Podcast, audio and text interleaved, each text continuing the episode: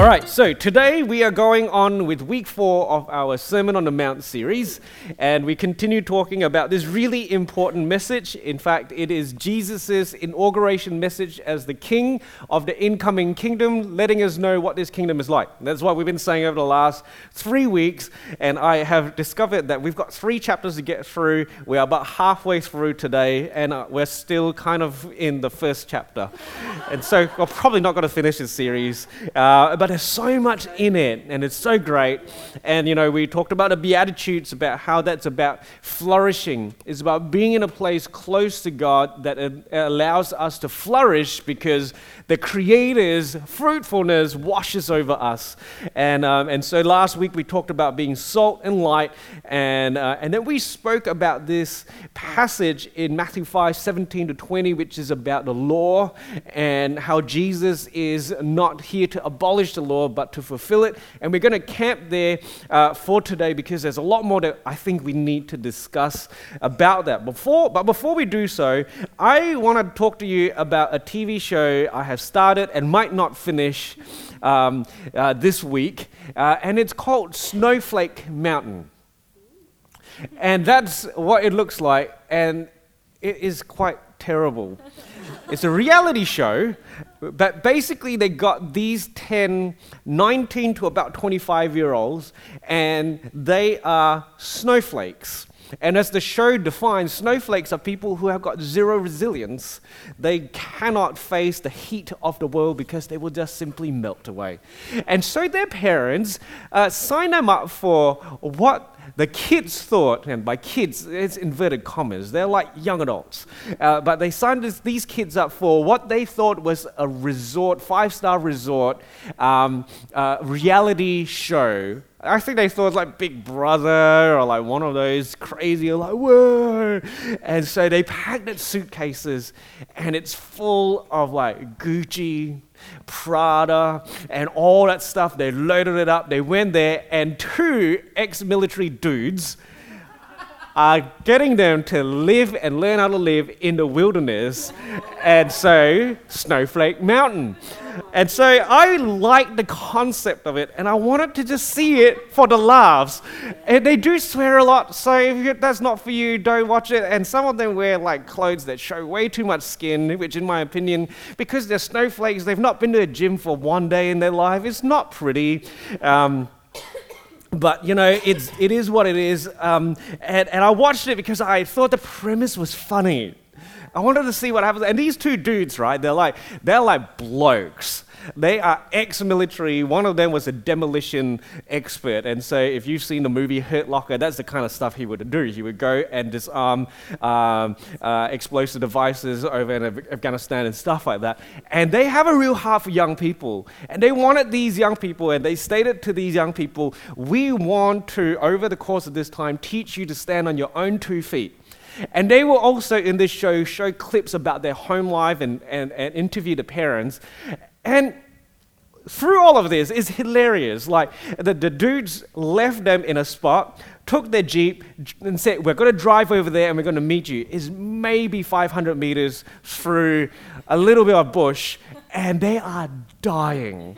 Like they get their foot into some mud, and it's like, ah, and they can't get it out. And the guy's being interviewed. Like, I'm sorry to say this, but I thought I was gonna become an amputee because his foot was stuck in mud. It was crazy. It was so. It was, and the two guys are like kind of saying like, they should be here by now. They should be here by now. Have we made this too hard? A 500 meter walk through some grassy, muddy land, and they were like dying.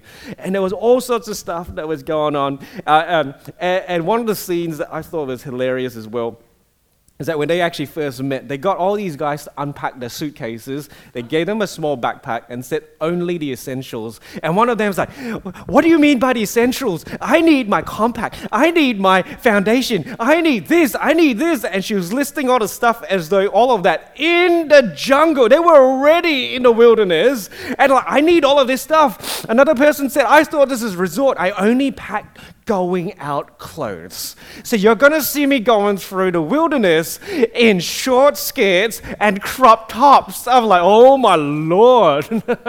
and this is kind of sad. But the sad thing for me was watching those parents in the interviews.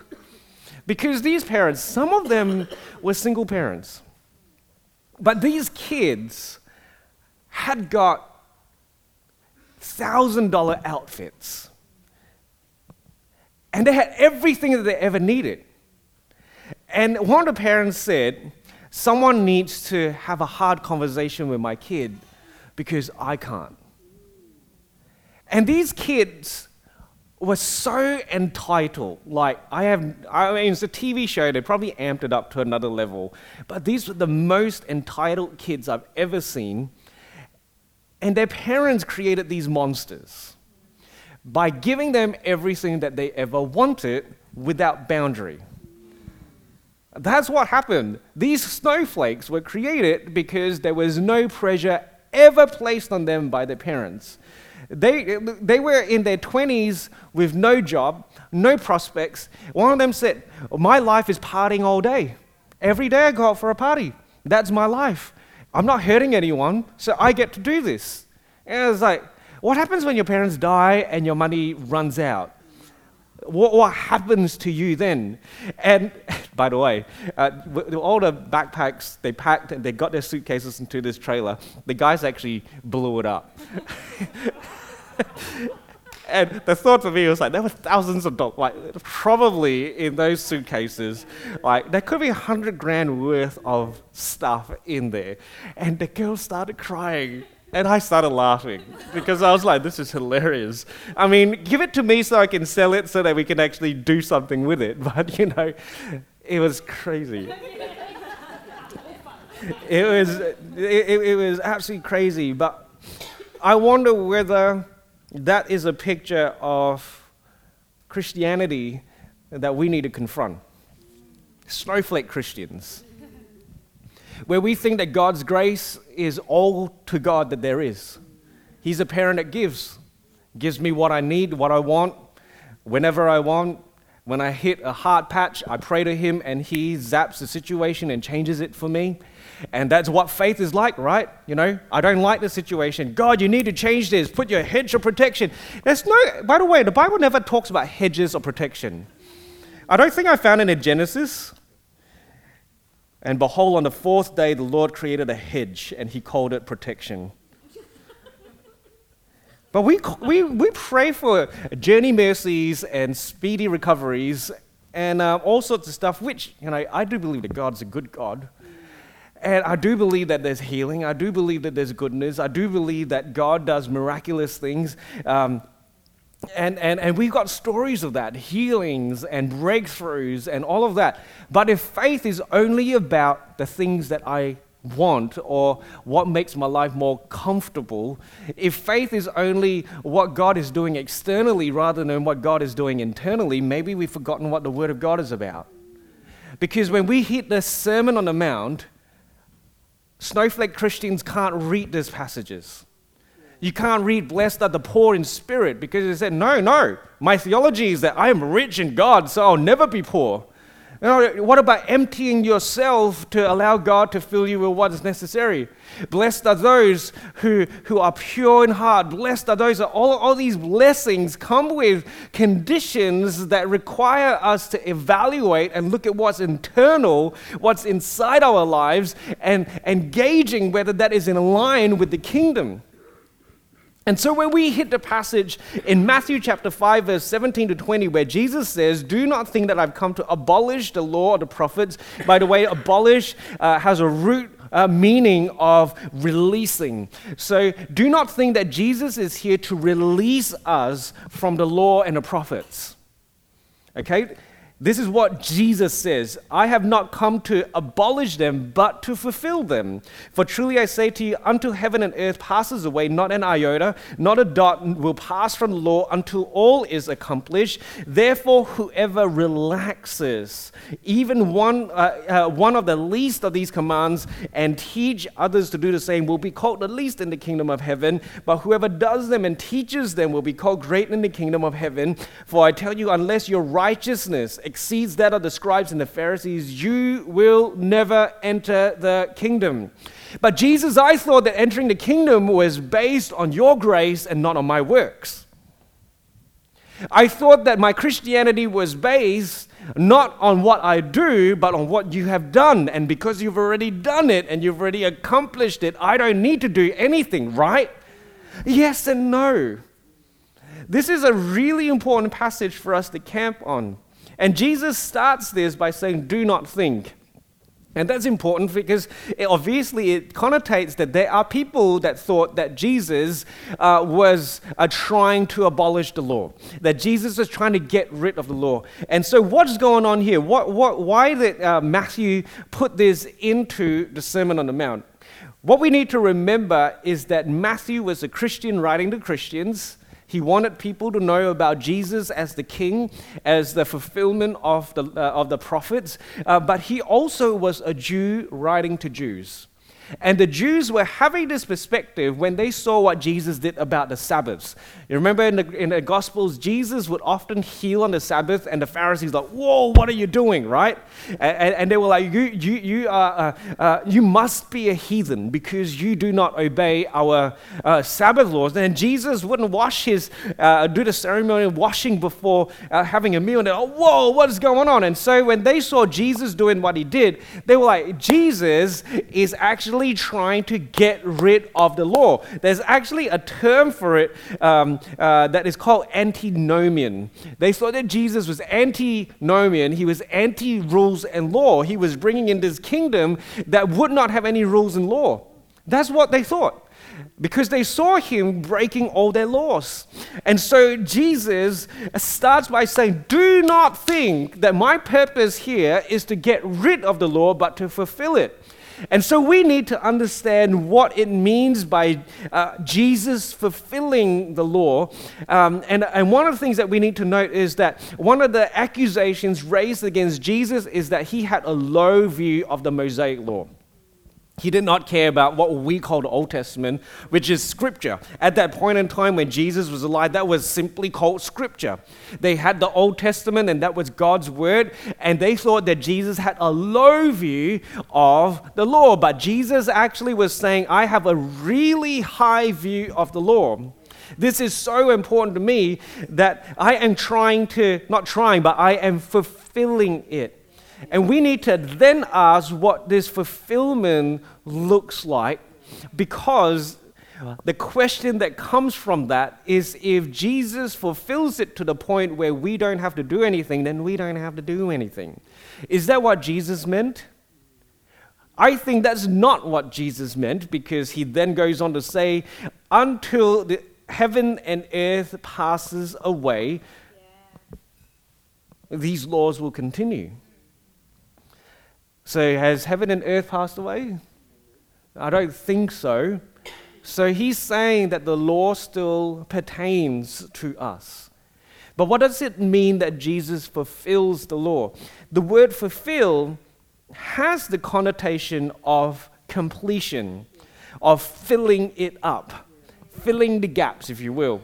And, and one of the ways that we can understand Jesus saying that I am the fulfillment of the law is this statement. It's like saying, wait till Christmas morning to open your presents. That is the law. Wait till Christmas morning to open your presents. So when Christmas morning happens, you are then able to open the presents. The law has been fulfilled at that time of waiting. So Jesus is uh, fulfilling, he's, he's completing that, that statement that the time of waiting is gone. But in Jesus filling up the law, in completing the law, does it mean that we are still bound to all of the laws? Does it mean that we have to read the Old Testament and, and, and practice ceremonial washing, that we are not allowed to eat certain things, that we are, uh, you know, how, we, how do we, I love the laws that tell us about how to treat mold in the house. Basically, you leave the house and see what happens. And then if it doesn't work, you condemn the house and you pull it down. If that's what happens in today's world, we are all stuffed. Like, you know, uh, we, what does it mean? What, what is Jesus actually saying here.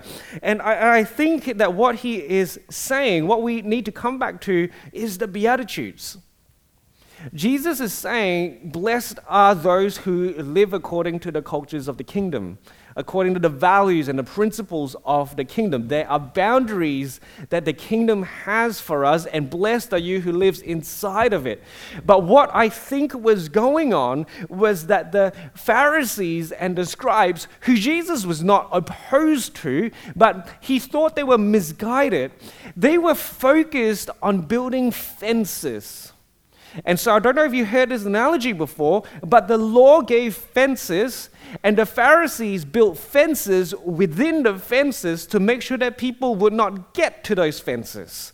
And so there were 613 laws that the Old Testament gives us, and the Pharisees took that and multiplied that because they were saying that, those are the fences. No, no, no, we don't want to get anywhere close to them. But what the Pharisees failed to do was to teach people how to live within the fences. They taught people how to have fences, but if you have these fences around these, imagine this room is a fence. And then the Pharisees built a fence within the fence. There is still a massive amount of room for us to live in, but the Pharisees never touched what it was like to live within the fences. And so, if we have a lifestyle looking and examining fences rather than examining what kind of life I can have within the fences, we are missing the heart of the commandments. And so, what Jesus is saying is that I have come to get your eyes off the fences, even though the fences are important, in order that we can understand what life is like here. And so he's saying, I'm not abolishing the fences, I'm teaching you about life here. I think that that's what he's trying to talk to us about. And that's why he says that unless your righteousness exceeds that of the Pharisees and the scribes, why does he say that? It's because they were so concerned with fences that they weren't really living. They weren't actually flourishing in the kingdom because they were thinking about all the burdens of the law. And so I think that uh, uh, Jesus was coming to correct the interpretation and the interpretations that the Pharisees had made. Now, I just want to make a statement here. In the Old Testament laws, there's a whole bunch of ceremonial laws that are attached to the temple. Uh, there, there's a whole bunch of different things that are attached to the temple, and the Bible actually deals with. In a certain sense, a lot of them have been uh, shown that God has a different heart for it. There were certain festivals and traditions that were helpful for the Israelite nation to become.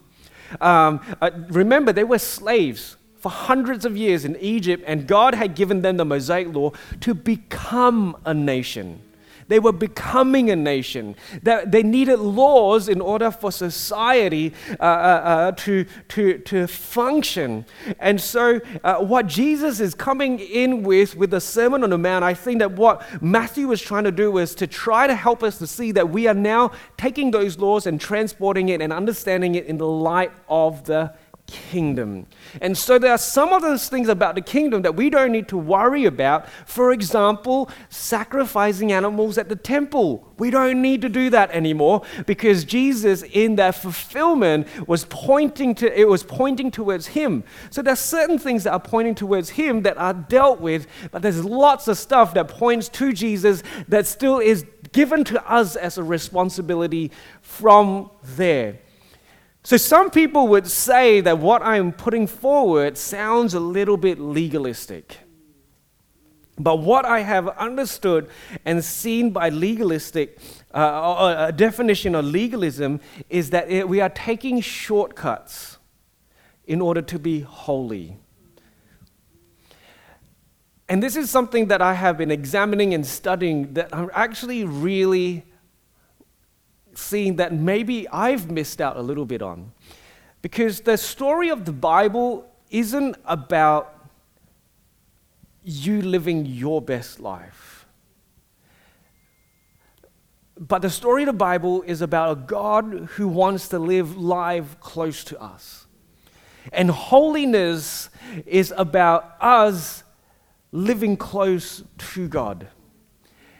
And in the Old Testament, laws were given to allow people to live close to God. And then what we have in the New Testament is that we actually have God living with us. And then after the death and ascension of Jesus, we now have God living in us in the form of the Holy Spirit. And we are needing to learn as part of the kingdom what it is like to be close to God. And when we think that living close to God is about the laws, we miss the person of God. We miss the heart of God. We miss the relationship with God because we are more focused on ticking boxes. And let me give you an analogy of this in my life. In my first romantic relationship, I thought that by having a whole bunch of boundaries and living according to them would allow the relationship to work. And so we did all the right things and the relationship failed. Why? I realized this after the breakup. I never really got to know the girl. I found out all the ways to check boxes to make sure that I was doing the right thing, but I wasn't doing the right thing with her. I was doing the right thing, kind of like, I was looking at fences and I wasn't living it out. And I did not understand her dreams and her vision for her life and the call of God on her life because I had put all the fences in and we were going to make it work anyway. And so I did my second relationship differently. We had boundaries, but the boundaries were there just to protect us, but we didn't live at the boundaries. We live at the life close by. Legalism is thinking that the fences will get you close to God. Legalism is thinking that the fences perhaps are God. But what we need to understand is that the kingdom is not, an, is, is, is not a kingdom without laws. It's not a kingdom without boundaries. Because a kingdom without boundaries is a kingdom full of snowflakes.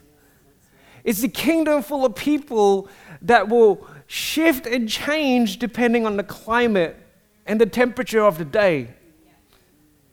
Where we don't understand that our lives look like holy, set apart lives for God. And so the message of grace is that God would want to be with us.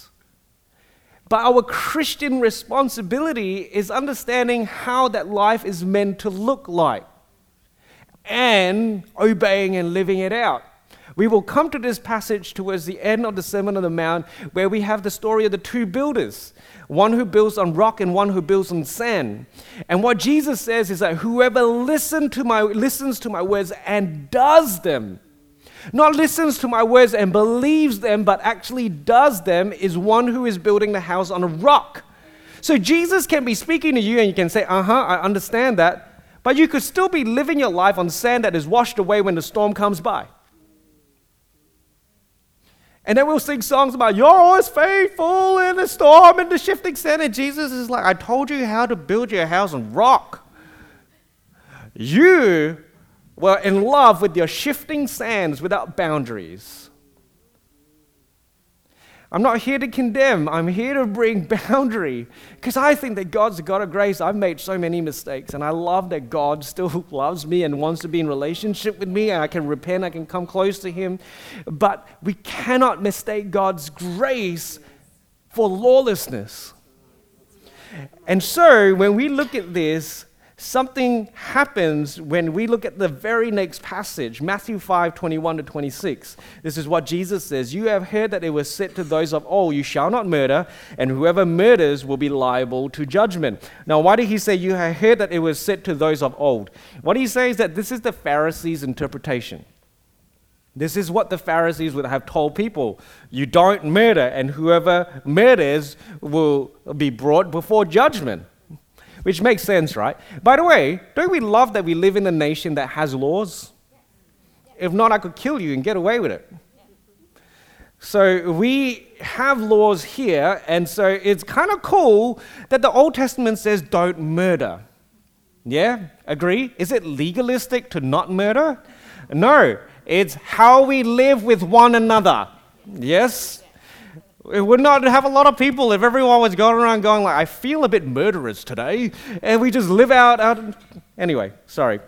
But Jesus was talking about the interpretation. He says, Do not murder, and whoever murders will be liable to judgment. And that was uh, interpretation of law because the law says, Thou shalt not murder. That's the Ten Commandments. And then the Pharisees then went, Okay, this is the judgment process. But this is what Jesus says But I say to you that everyone who is angry with his brother will be liable to judgment. Whoever insults his brother will be liable to the council, and whoever says, You fool, will be liable to the hell of fire. So if you are offering your gift at the altar and there remember that your brother has something against you, leave your gift there before the altar and go. First be reconciled to your brother and then come and offer your gift. Come to terms quickly with your accuser while you are going with him to court, lest your accuser hand you over to the judge and the judge to the guard and you be put in prison. Truly I say to you, you will never get out until you have paid the last penny. For every person that says that I'm not under law but I'm under grace, this is what grace looks like. Sometimes it's actually easier to be under law and not under grace because law says do not murder, grace says do not be angry. Law says do not murder, grace says you go get reconciled with the person that made you angry. Now, seriously, you want to live under grace?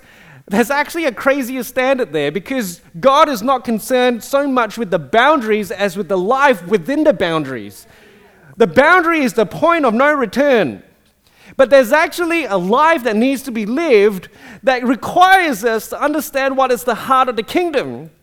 And so when we read this, Jesus is not so much giving us teaching about murder specifically, even though that's the example. And we will see this next week. We don't have time, but we're going to go into other aspects of life. But Jesus was trying to show the crowd I have come not to abolish the law, but to fulfill it by teaching you how to live within the boundaries and the rules of the kingdom. And this is how you do it you learn how to live with one another. And when we look at it through the eyes of snowflake Christianity, and no one here is a snowflake Christian because you're here and you're serving and you're doing lots of stuff, and so you get it. But a snowflake Christian will look at this passage and, and go, what, What's in it for me?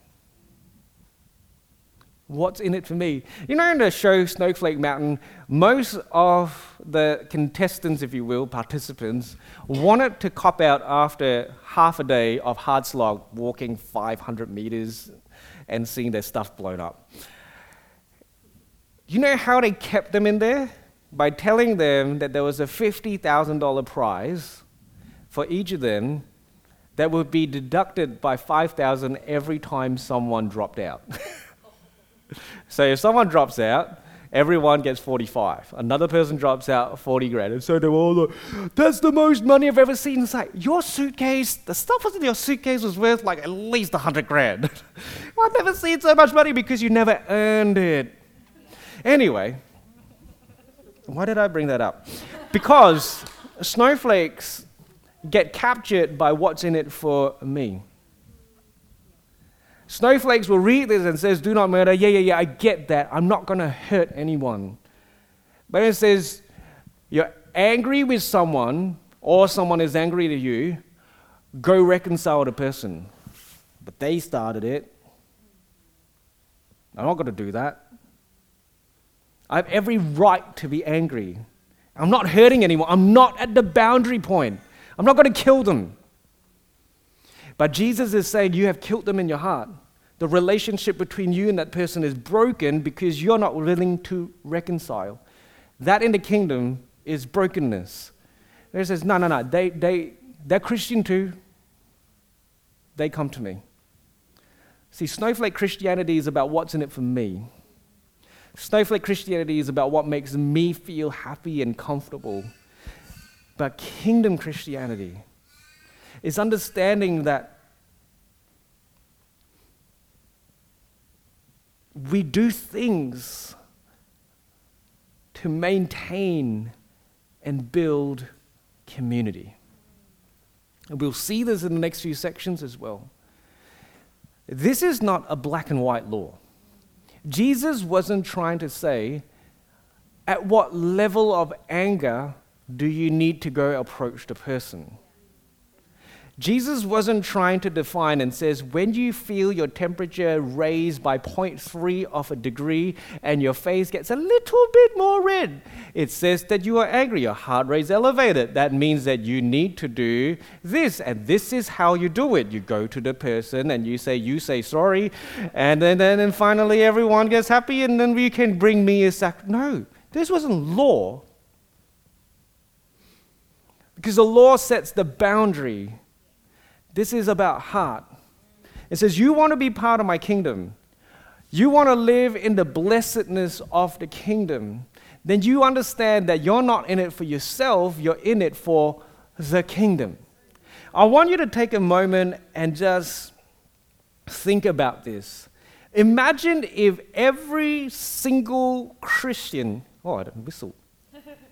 every single Christian lived by this understanding that the law about murder is the boundary, but the heart is reconciliation between relationships.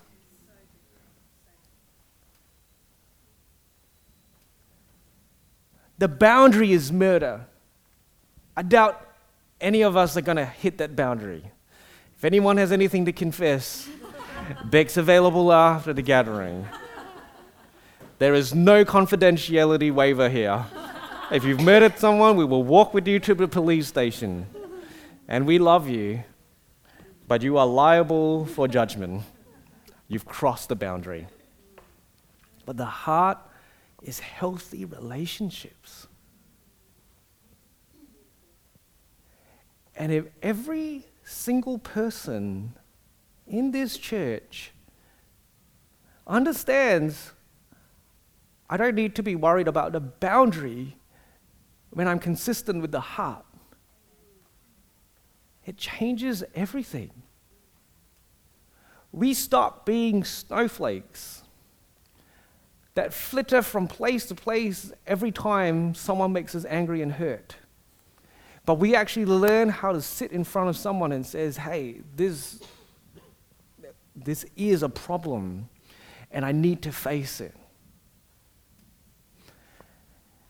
And today we're, we're talking about the, the, the idea of anger and hurt. Next week, we're going to talk about lust and we're going to talk about promises and we're going to keep going because Jesus describes some of these different spheres. And I think it's worth, if He wanted to bring those examples, let's bring those examples. But today, as we get ready to close this gathering, Jesus did not come to abolish the law, but to fulfill it, to fill it, to, to complete it, to bring it to its fullness. The law isn't able to teach you what to do every single moment of every single day.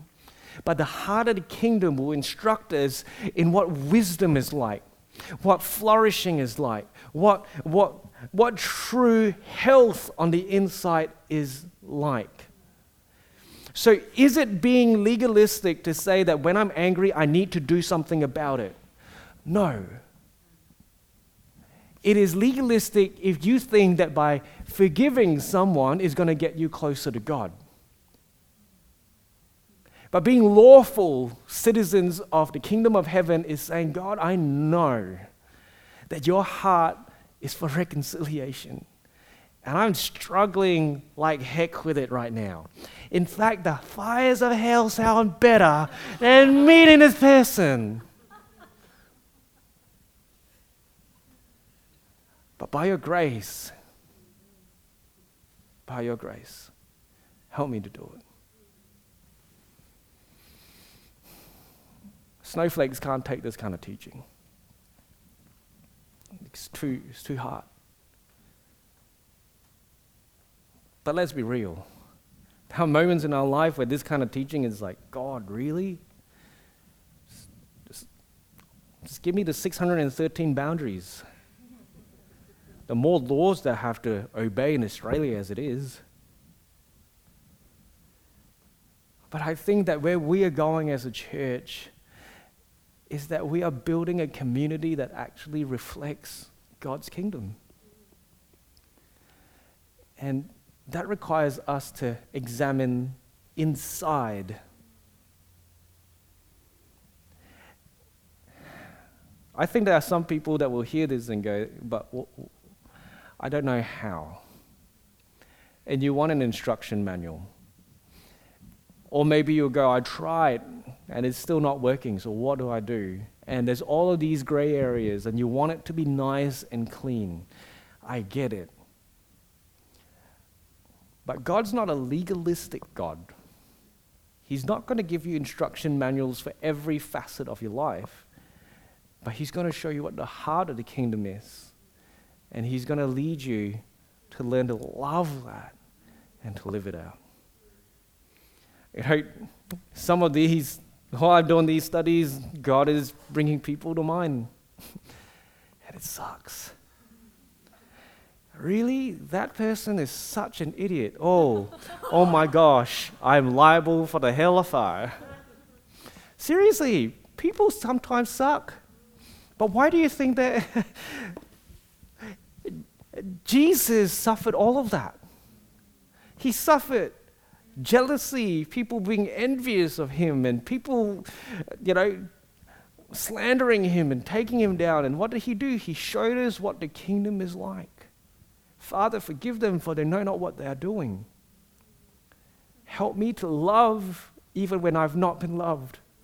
Help me to forgive when I'm not the one at fault. Help me to live for the community. I'm not saying be a doormat. I think there's so much wisdom in this that you need to learn to exercise. But that's what the community is for.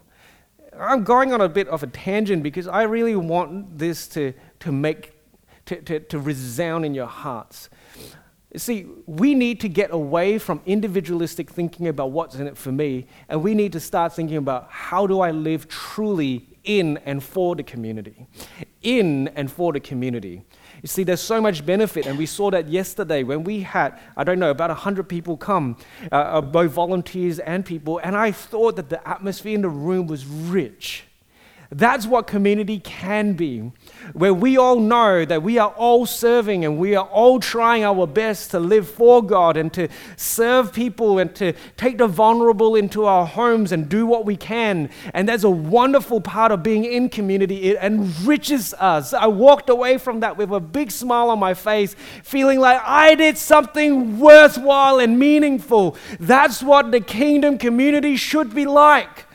It should stir us on, not to get more Prada and Gucci, but to actually add souls into the kingdom. And that is meaningful. I want to get to, uh, to, the, to, the, to the, I shouldn't call it pearly gates, but whatever those gates are. I want to meet with God and it says, Well done, good and faithful servant. Why am I a good and faithful servant? Is because I have served those who have needed serving. And I have given to those who are needy. I have lived a life that is rich on the inside. It doesn't matter what my circumstances are on the outside because I've done something of purpose. And that's what the community is for. I'm not earning my way into the kingdom by giving of my tithe and offering. I'm becoming rich on the inside because I'm living in a place of flourishing. That's what the church community is for. But people are in the community, and there will be friction and hurt. There will be disappointment and wounds. And Jesus says, I don't think ungraciously, forgive, work it out. When you read the words, it sounds a little bit harsh, but when you consider what is the opposite, and remember that the whole idea of the Beatitudes is that blessed are you, etc., etc. When you're living according to the purposes of the kingdom, when you're not living in the purposes of the kingdom, what is it? Curse. Curse. Blessedness, flourishing, or destitution. When a person doesn't forgive, they remove themselves from the community. Who's blessed and who's cursed? Does the community mourn from time to time when people leave, when they're hurt? Yes. I felt it hundreds of times. But for the person that has left, they're living in the curse. So, what is the gracious thing to do? Learn to deal with the offenses and the hurt. Stop being entitled.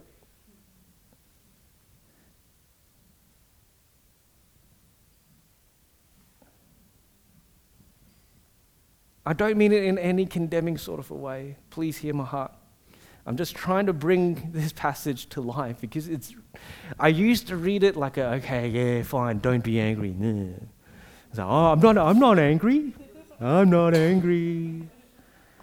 Yes, you are. You're seething on the inside. You can't even look the person in the eye. Or you bring that up every time there's an issue. You've not dealt with it. And we've all got it.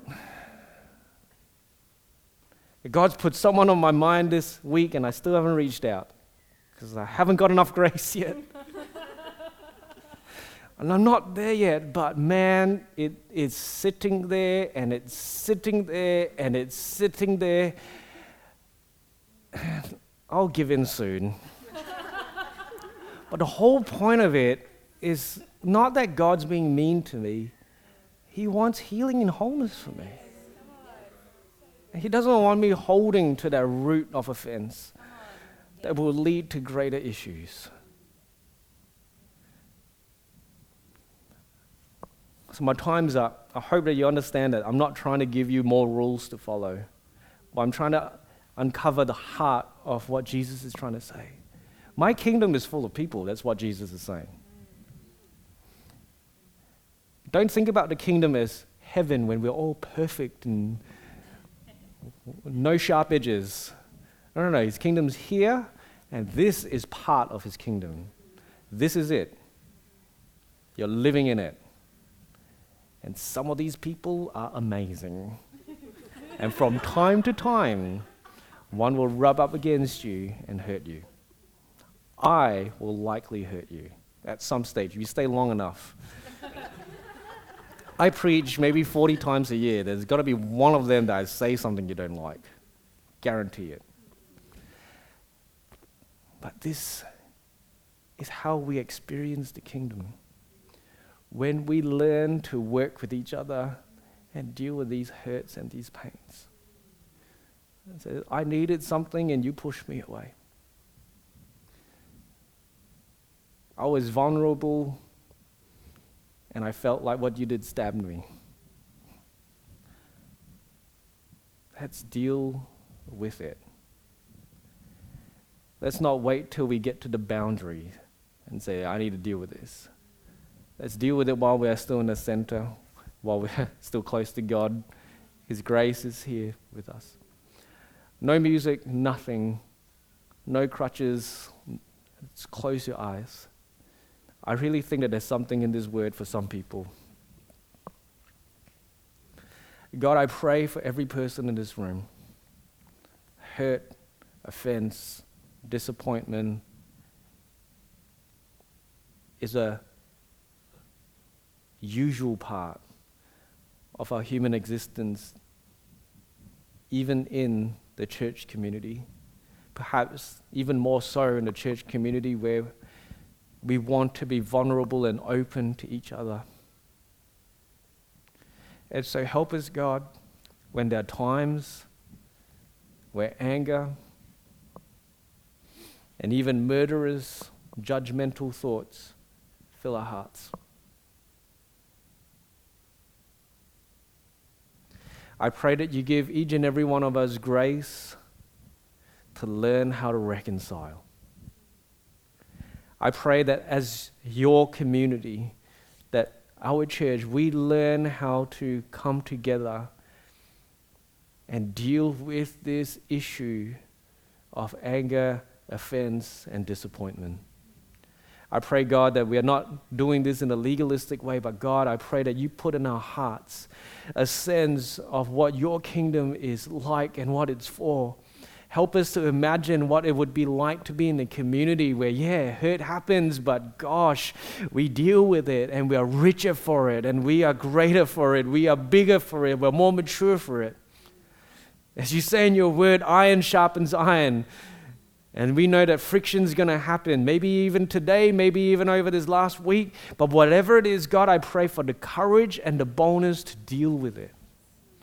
And for any one of us that are struggling with it, God, I pray for your empowering grace. I thank you that it is a miracle for us to forgive. It is already a miracle that we would think about reconciliation. And I pray that we will walk out that miracle that you've put in our lives. I thank you, Jesus. I pray this in your name. Amen. Look, I know that was hard. I think it's hard.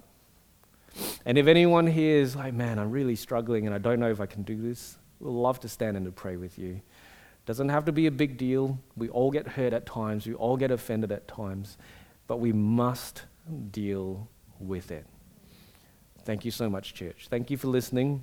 Morning tea is right behind. We've treated you to this wonderful, convenient experience this morning. But seriously, if you do want prayer, Beck and I will be here. Uh, and I do believe freedom to live in the kingdom rather than to excommunicate yourself is here. Thank you so much, church. We hope you've enjoyed this week's message.